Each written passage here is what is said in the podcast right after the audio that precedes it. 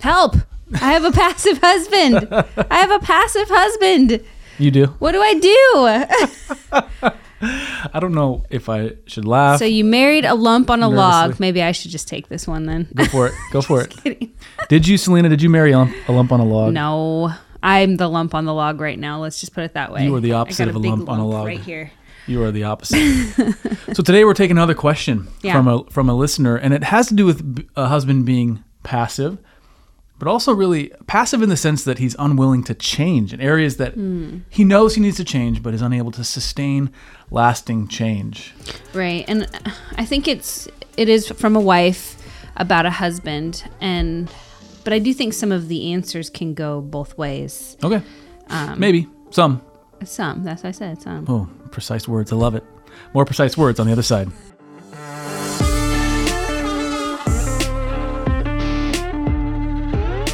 Well, hello, and welcome back. My name is Ryan. This is my lovely wife, Selena. We're the Fredericks. Mm-hmm. Thank you for checking us out. This is the Fierce Marriage Podcast. If you're watching us on YouTube, you can also catch the parenting videos on Thursdays. Those drop on Thursdays. But yeah, we're here to just talk about family, marriage, parenting, everything in between, all in light of who Christ is and what he's called us to as people who believe in him. Mm-hmm. So thank you for joining us, for giving us your eyes, your ears, your attention, your time. We trust that this will be a fruitful time. So today, like we said in the intro, we have a question coming in from a wife who is really struggling at home. And if you have questions, should we take a moment to say it up front? Sure. Because we like answering these questions, because you're probably not the only married couple that has a question about whatever the question is you have a question about. Yeah, so you can go to fiercemarriage.com/ask, A-S-K, and that will take you to a form. You can either text us this question, you can fill out an email form, you can even call and leave a voicemail. We haven't gotten any voicemails in a long time. Voicemails are no one likes that. They're so 2012. It's too vulnerable. Yeah, so you have three ways to do that. You can also leave a question. If you're watching on YouTube, you can leave it down in the comments, and we will read that there. We actually, in the last question that we did, it was Aaron who's talking about his wife. Check out last week's video. Mm-hmm. His wife was texting another man. He's caring for her in the hospital. And we spent some time just kind of unpacking what he wrote. And then somebody got in the comments and started giving out some really horrible advice. It happens on YouTube. So it happens. I think they deleted their comment and blamed it on us. And I said, we didn't delete your comment, but it was full of trash, is what I told them. So, just to confirm. YouTube's a funny place. So anyway, leave the comments or the questions down in the comment section if that's helpful for you. So we're going to read this for you. It is long. But it encapsulates a few sub questions things that you would think about and have questions in your mind as you're hearing this. We are wondering about, this piece or this piece. So I think it should be read entirely. So yeah, and so I do appreciate the amount of detail that this gal, we're calling her Anon, which was a joke. A couple years ago, Selena thought Anon was someone's name, but really it meant anonymous. Anonymous short. So yeah, I appreciate the details that were provided in this, because it really, I think it will connect with a lot of wives. Yeah. This conversation goes both ways, like you said. There is such a thing as a passive wife. Then the passivity looks different. Right. But there's such a thing. So I read it because I'm the wife. You should read it as the wife, and I trust you to read it with full gusto. What is the middle ground between loving your spouse where they're at and being passive? There are a few issues in our marriage that cause contention. I have come to him aggressively and nagging in the past, and after failed attempts with basic communication. After listening to your podcast and praying, I do understand that this is not the right way, and I've begun to work hard to approach things differently. Good job. Since then, I have come to him with love, empathy, and understanding, trying to have conversations and not fight. Things might change for a while, but nothing changes long term, and sometimes not at all. I understand that I'm called to love my husband and respect him. He is the head of our household. But this is a struggle when constantly being treated with such little regard. It comes through in how our children talk to me and carries into all aspects of our marriage. Ultimately, my question is, what does the day-to-day look like for a wife in such a position? How do I navigate life? I pray for God to work on both our hearts and to guide us. I know God is big and big enough to fix our marriage, but I also know sometimes God's answer is not right now, because it is part of something bigger I'm not seeing. So in the meantime, what is the godly behavior a wife should have? What should my biblical responses and reactions be? Good questions. I understand withholding sex is not right, and it's not out of malice or punishment. It's just very hard to get myself there physically for someone who makes me feel so small. I've tried to explain this. Along with other roles I fill. It's hard to want to come home after a long day and prepare a meal for someone who makes me feel like hired help. But if that is what I'm called to do, I will do it. I know he isn't a child, but I'm torn between feeling like I'm rewarding cruel behavior, but he's my husband and I care for him. I've spoken about all of this to him. At what point am I nagging and not loving him where he's at, and at what point am I being too passive? I want to follow God in my marriage, whether I'm the only one or not, but I'm genuinely not sure what that looks like at this point. I'm all for killing him with kindness and love, as they say, but is there a point where that is wrong? Some points of contention include frequency and amount of drinking alcohol, taking our kids to church, how he speaks to me, listening to me and helping when asked, spending quality time. All things we agreed on before marriage, but as soon as I said we do, things changed. We went to counseling in the first year of marriage. Things got better for a while, but it didn't last. We've now been married for 6 years. I've tried so many things, and ultimately I understand I must give this to God, and I'm trying. I'm just trying to figure out what a healthy behavior is in this. Yeah, so this obviously very tough situation. Mm-hmm. I appreciate the amount of detail that Anon, as we will call her, I appreciate the amount of detail that she provided because... it's relatable to many, it is very relatable. I think, many wives. Yeah. The struggle is real, right? So there's two kind of big... I think I would put this response into two categories here. It's like, how, as a wife, can she respond biblically? That's a big overarching category. Yeah. And we'll address that. Scripture will address that. And we'll talk about what Scripture says. And then there's these different points of contention where how do you tactically, tangibly live out the honoring of your husband in each one of those? Without enabling him, right? I think that's the real one of the real points of contention. Right. So let's go right to Scripture. We're going to read 1 Peter 3, starting in verse 1 all the way through verse 6. Since Selena read the whole question, I'll let you read the Bible. Okay, thank you. Okay, so starting in 1 Peter 3:1. Likewise, wives, be subject to your own husbands. It's not every man, it's not every husband. It's your own husband, okay? Amen. Likewise, wives, be subject to your own husbands, so that even if some do not obey the word, they may be won without a word by the conduct of their wives. When they see your respectful and pure conduct, do not let your adorning be external, the braiding of hair and putting on of gold jewelry or the clothing you wear, but let your adorning be the hidden person of the heart with the imperishable beauty of a gentle and quiet spirit, which in God's sight is very precious. For this is how the holy women who hoped in God used to adorn themselves, by submitting to their own husbands, as Sarah obeyed Abraham, calling him Lord. And you are her children, if you do good and do not fear anything that is frightening. Okay, so Peter's calling women up to this standard. Mm-hmm. The standard that was set back in the Old Testament by the matriarchs of our faith, right? The women of the the women of the Lord who were married to the men of God. And how do they do that? They did that by submitting to their own husbands and honoring them and calling him Lord. What are you smirking at? I figure we're going to unpack the story of Abraham and Sarah just a little bit, just a piece of it. Yeah, well, let's do that, because I mean, what if we look, where was it? Well, So Abraham and Sarah, they got married and they were traveling through, was it Egypt? And Abraham was scared for his life because Sarah was this beautiful woman. And so he's like, if we go in there, they're going to kill me and take you because you're so beautiful. So what we're going to do is you're going to be my sister. And which that means is that basically she's free game. Right. To Pharaoh and to whoever. The Lord, or angel of the Lord, I think, appeared to Pharaoh at night and said, like... Well, no, things started happening, and Pharaoh's like, what have you done? You've cursed us because you said these things. There's two instances where this happens, by the way. Yes. And so I guess what we're trying to say here is that it's not that Abraham was... I mean, he was, the founding father of our faith in many ways, the Abrahamic covenant and the covenant that God made with him for the people of Israel, and we are inheritors by way of Christ into many of those same promises, into that covenant, the new covenant. But he was also human. And we don't look to humans, yes. A perfect husband. No. In fact, he failed epically in at least a few scenarios. Yeah. And so, but Peter is saying, he's not saying, look at how Sarah honored Abraham because of his righteousness and therefore Sarah was righteous. No, it's he's just focusing in on Sarah and saying, like, this is what she did, that this is how the holy women who hoped in God, that we can't gloss over that. They hoped in God. Right. There's an eternal aspect of that, which we'll touch on in a minute. That their faith was not necessarily in their husband. Mm-hmm. Now, granted, there's a certain amount of faith and trust a wife has to be able to place in her husband. Right. Should be able to. Yeah. But to highlight Sarah is to highlight her hope in God. And because of that, she submitted to her own husband and obeyed Abraham and calling him Lord, even though he was not doing lordly things. He's not acting very lordly. Yes. If that's even a word. We like to make up words around here.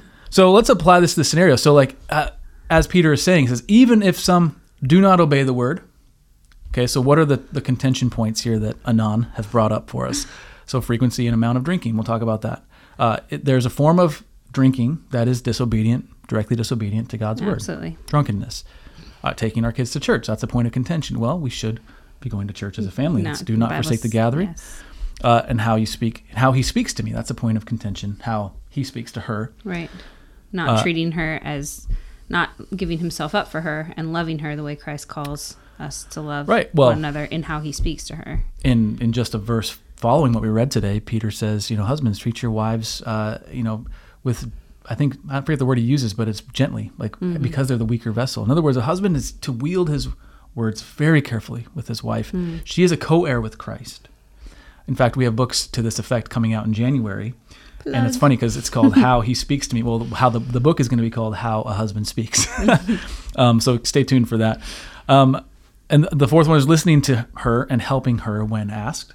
Okay, so he's not listening and he's not helping, it sounds like. Right. And the final point of contention is spending quality time. And that she's obviously feeling starved for... Yeah, or overlooked. Yeah. Or at least dismissed. Or at least hungry, I'll say, for quality time. Yeah, absolutely. So this is the first big category. How might a wife respond when the husband is being passive or just straight up disobeying God? So to do that, we're going to pull up this passage from 1 Peter. And I want to look at the structure, okay? So in the Greek language, they have verbs that they function differently based on the type of verb that it is. And I'm not a Greek scholar. I know enough to be dangerous. You know more than most. So the point is that you've got participles, which are verbal, they're verbal nouns. Okay. And then you've got verbs, which are either active or passive or whatever that voice might be. Typically, when you have a verb that is in an active or passive voice, it's not in the participle form. It's going to be the central verb in that passage. And all the other verbals, the participles, will point to that central verb. Hmm. And so in this passage, we have one main verb with two participles around it. And the passage goes like this. And I'm not going to read the Greek, so don't worry. It says, likewise, wives, so here's a verb, be subject to your own husbands. Be subject to. To be subordinate to. Mm-hmm. And there is a hierarchical meaning here in the Greek. In biblical marriage is you have two people of equal value, worth, and importance before God. But there is a hierarchy there that is an orderly hierarchy, not a power or value hierarchy. And that there's a head, and then there's not the head. Right. You have head and helper. And the head this is why biblical marriage is so wonderful, is the head is actually the one that's serving through that servant headship. Yes. And so, but the verb here means to be subordinate in that sense, and that's the participle form. So be subject to your own husbands so that, and this is the active, even if some do not obey. Mm. That's the active. So again, the be subject to, pointing to the even if some do not obey. And then below that we have that they may be one without words. So they may be one. Mm. That's the other participial form. And they're pointing to this central theme of even if they don't obey. Mm. And what's also kind of really telling about this, and it's worth, I think, unpacking a little bit, we have to be careful not to read in different lexical meanings into this passage. There's a certain meaning that the passage is getting at. Right. We can't just throw whatever meaning of the word at it that we feel like it. But this verb for they disobey, they do not obey, it's actually a negative version of the verb for obedience. So there's a positive and a negative version? Well... So typically, if you want to make a verb negative in Greek, you would add the negative particle before it, and it would turn the verb negative. It's like, you did not jump, right? So you negative did not jump. But this particular verb has a negative negator in it, so it's like an A. So it's like you think of you're a theist or you're an atheist, right? Okay. So you put the A before it, And so here it could be rendered as not just he did not obey, but he actively disobeyed. Mm. But right. It's rendered in this translation that he did not obey, or that's those who do not obey.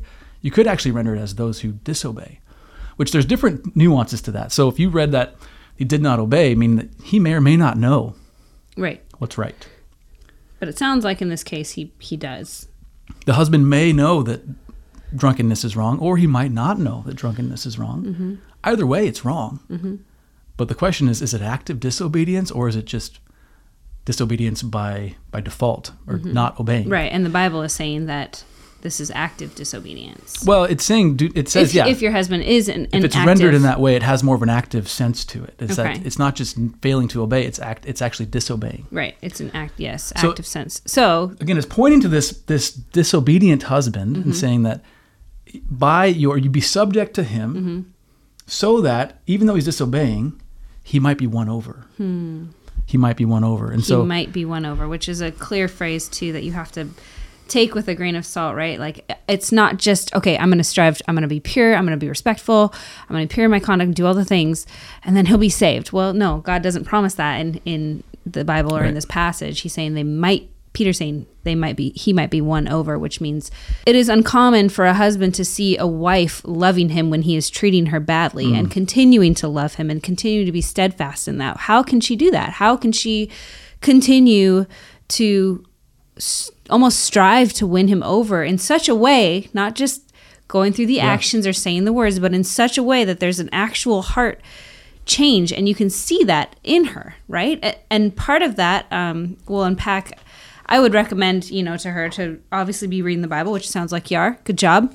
But also checking out this wonderful book. I call it an oldie but a goodie, but Sacred Marriage by Gary Thomas. He really unpacks a lot about persistence and perseverance. And, if you look at suffering, right, look to Christ. The Bible talks about, and we will unpack a few verses, but it's in our suffering where we are right. most like Christ. Like if we have to have an eternal perspective in order to be able to serve a husband who is not acting very lordly, right? To submit to a husband who's not acting very lordly. Again, we're not talking in the sense of being a doormat and being abused in any form. We are talking about someone who's usurped their mm-hmm. role, who's indulging in things that they shouldn't be indulging in, who's speaking just unkindly or without respect, who's ignoring the needs of his wife. And she is responding to him in such a way that it's just obvious that she has Christ at the helm in her heart and in her mind. He is her sustenance. Like she goes to him. She is sustained by God, not the reaction or responses of her husband. And this is not an easy thing to do, right? And there's a genuineness to it that has to be there. And that's what Peter's talking about. Absolutely, because a wife who's wanting to kind of check the biblical boxes. Husband's going to see through it. He'll see through it. But she could be trying to find a way to be I'll say it like this, maybe it's not the best way to say it, but to be self-righteous in whatever she's feeling. Right, so right. she's like, I did the stuff. I made dinner. I took care of the kids. Yeah. I even gave my husband intimacy when he asked for it. Like I checked the boxes, even though my adorning, it's weird. I'm putting myself in the shoes of a wife here, which sounds really weird, but my adorning is external. In other words, right. it's all on the outside. And what does that do? Let that be counted as my right. my glory, my... And ironically, what does that do to her heart? It just makes it bitter, right? Well, not only that, it usually points to a pretty nasty trajectory in that that wife is trying to find kind of a justified way to discard that relationship right. in some cases. That's when you start, I don't think the listener here is doing that. I think she's genuinely trying to find a way forward. Absolutely. Which we're going to get into that, by the way, for each of these tangible kind of areas. But I think generally and Selena, you're going to talk about perseverance and persistence here. But generally, it's recognizing that it's possible mm-hmm. and it's even required of wives to honor and respect husbands who aren't always honorable in these areas. Yeah. And it's hard to find out sometimes the tangible ways to do that. But we have to do that work of finding out how to do that. And we do that in light of what Scripture tells us about perseverance, persistence, especially among trial. Yeah, and I think that it's important for us to remember that marriage is not just about making one another happy. Marriage is not just this place that we get to have intimacy, this covenant. It is so that we can be sanctified, right? It is an image of Christ and the Father, the Church. Sorry, not the Trinity. It's an image of Christ and His bride, the Church, the body of Christ. And so with that, there comes, we're broken sinners. There's going to come suffering. There's going to come the big ask for perseverance. Like when you're getting married and you're on that wedding day, it's beautiful. It's amazing. It's all the things you want. You're committing to one another. But as you're committing joyfully to one another, these moments will happen in your marriage. You are going to be required to persevere. You're going to be required to put your hope in God when all seems lost, or when your husband isn't acting the way you want him to act, or you think that he should act, or that God thinks he should act. I just want to add one thing to what you said, and then I want to hear from Gary Thomas that you're going to read. We're not meaning to ignore the husband. Like the husband has his own issues here. Like he's going to stand before Christ. He has to give an account to God. Again, eternal perspective. Yeah. But here, you can't change your husband's heart. None of us can change anybody's heart. But Peter does say, so that by your conduct, he might turn. He might change. And so, it's not your conduct that's changing his heart. It's through the conduct that God is going about the heart change. Mm-hmm. And so, they'll be one without a word by the conduct of their wives. As opposed to, like you mentioned, listener, the nagging, right? Mm-hmm. No husband ever said, "Oh man, my wife just nagged me she nagged me so much, I just want to love her better. I want to do exactly what she says with gusto." No husband ever said that. And so, but I think husbands have said, "Wow, my wife loved me so well, I want to love her better." Mm.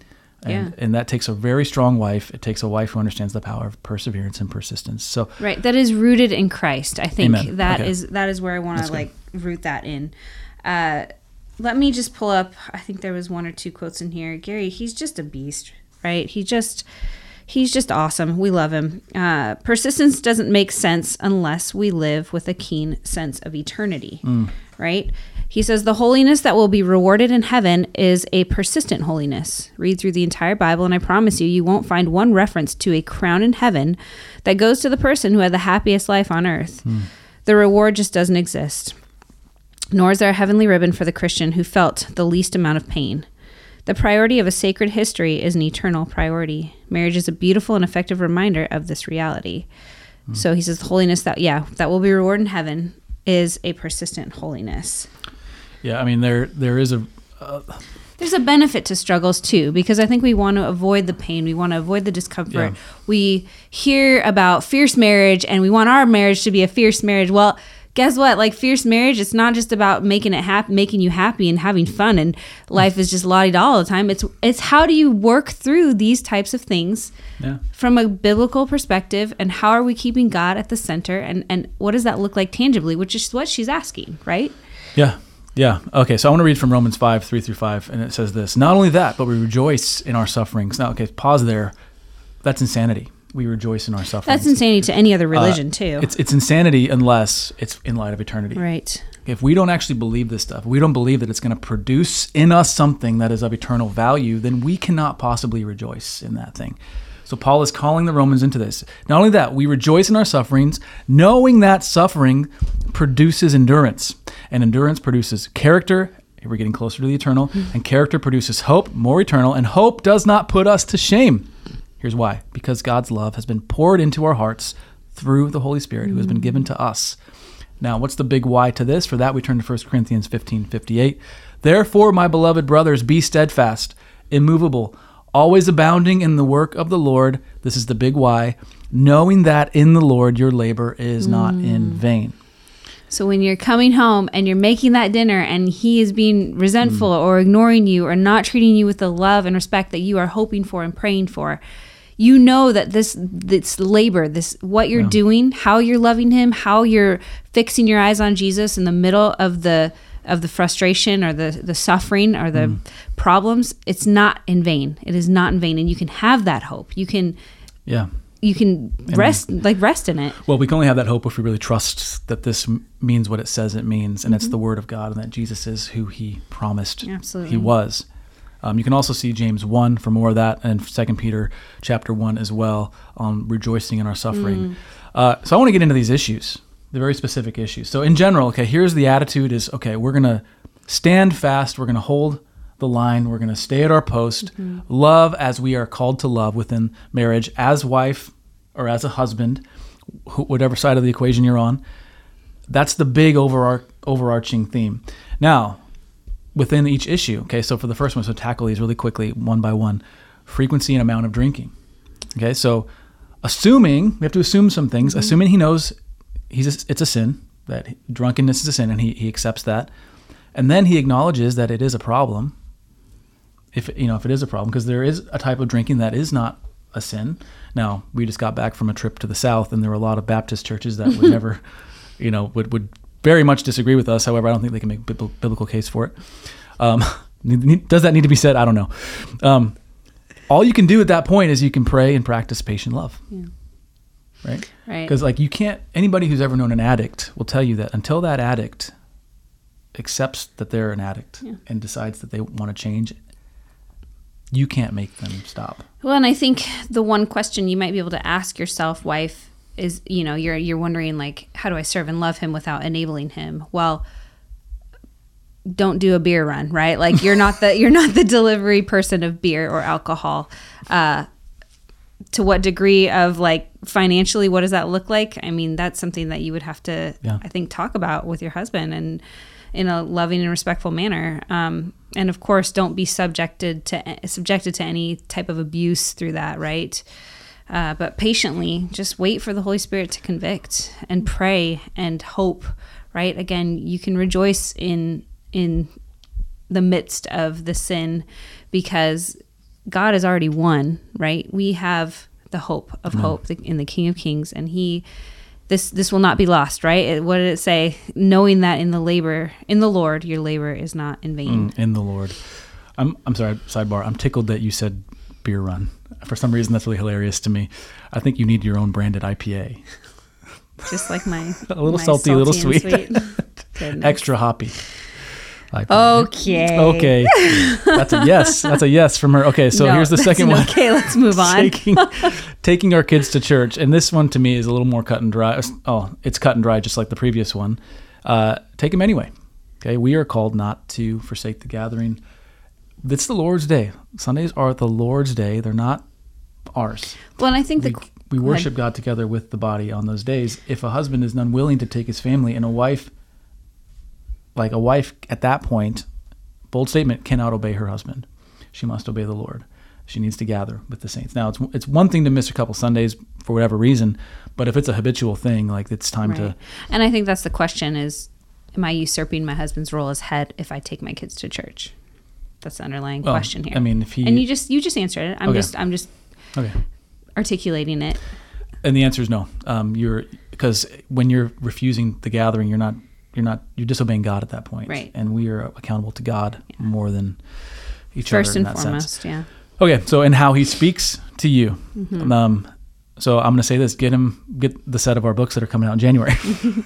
Communication books. How a Husband Speaks. I address this in the book fairly clearly. We do have a lot of communication episodes. In Fierce Marriage, our book, we talk about communication, and our other book, See Through Marriage, talk about transparency and communication. It's but clearly... pretty important, yeah. Clearly, he is not loving, or he is not treating her with the value that she's hoping for and desiring, I guess. Here's the challenge in Anon's shoes in this case. How you speak to your spouse should not be determined solely by how they speak to you. Mm-hmm. In other words, you have to take the high road, and that's hard, especially if you feel beat down, you feel like you've been belittled or made to feel small or in some ways degraded. It's very hard. Yeah. I'm not saying it's easy, but I think as believers, we have someone to lean on and to ask for strength and somewhere to get the affection that we so desperately can only be found in Christ. Mm-hmm. We go to him and say, Jesus, help me love this person well. Help me love my spouse well. Yes. And let that work not be in vain, please. But that takes that's really tough. One of the ways I can think to move forward and maybe add some protection in addition to speaking in a godly way. Yeah. Establish verbal boundaries. And then here's the key. So what do you mean verbal boundaries? Verbal boundaries. This type, we made, and you've heard us talk about this, but we made a decision early on that we're not going to use the word divorce in any sort of joking way or any sort of ransom sort of way. We're not going to, it's just not on the table. It's not on the table. I'm not going to call you names. We're going to resist, using and absolutes. I won't call you names. And we're going to speak to each other with dignity. Well, those are boundaries we agreed on. Mm-hmm. Now, whether or not you agree on them, you could say, listen, husband or wife, I think these boundaries need to be in place. We can't talk to each other like this. Yeah. We can't say these sorts of things. Like, to have a culture of communication in our home where there's cussing and yelling and name calling, vitriol and poison and venom, this needs to stop.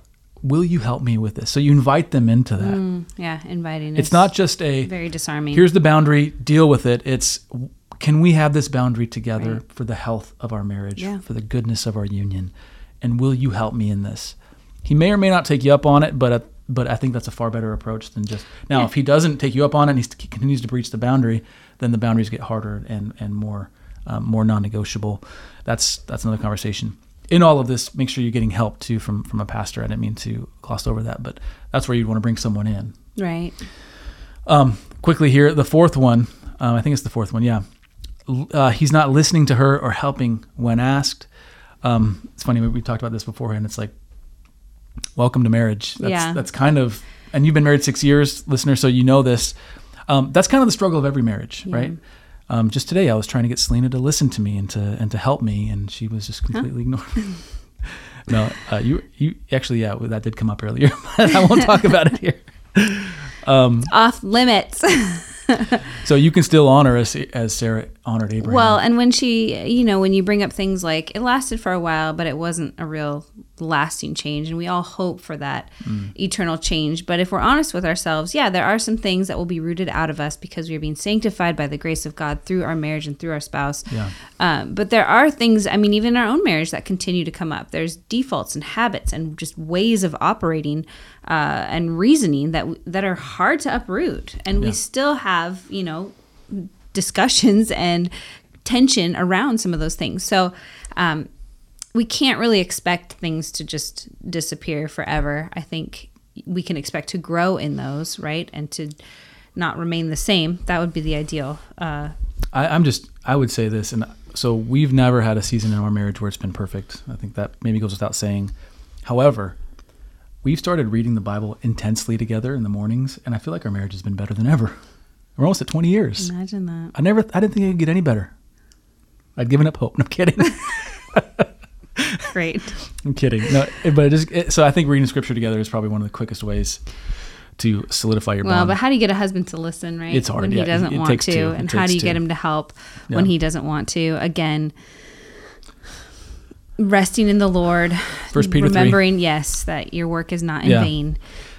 Final one. Sorry, we're running out of time here. Spending quality time together. So I would say this, still seek it, still pursue him. Even facilitate it. Get the kids out of the house or go, get a babysitter and get out of the house and try to, make it happen. And don't expect the first one to be amazing. Honestly, I think it sounds like there may be some habits to break or something, but I think if you're consistent, working consistently at it, trying to be genuine with him, again, inviting him into that opportunity to connect, and with lots of prayer, I think there could definitely be some quality time there and some opportunities for connection.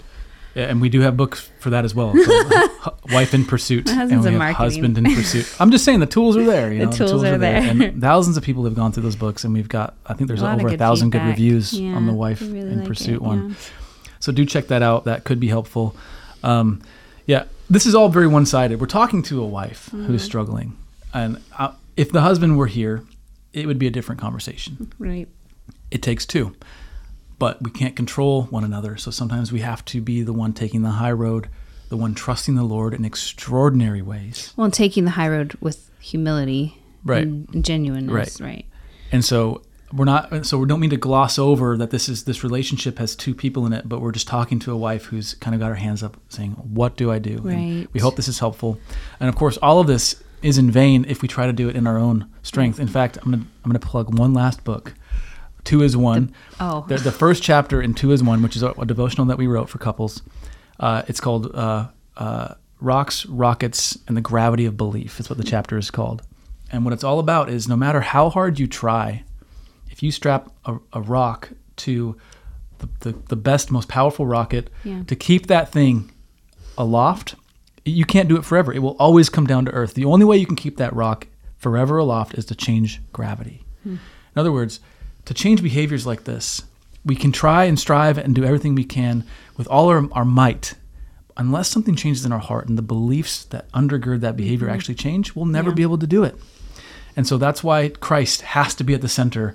If we're ever to live this ideal, the Christian vision for marriage, we need Christ in it. It sounds obvious, but it's I think, most often overlooked. Yeah. And so we want to invite you into that. If you don't know Jesus, you need to know him. You need to place your trust in him. You need to know that he died for your sins so that you might be at peace with God. If you want to find out more about what that means, we have a website for you. It's this. Go to thenewsisgood.com, and it lays it all out there, and it gives you some steps forward on your faith journey. We pray that you would take that step, and we pray that it would bear positive fruit in your life, first and foremost. Glory to God in that, but also by his grace, it might even bear fruit in your marriage. Let's pray.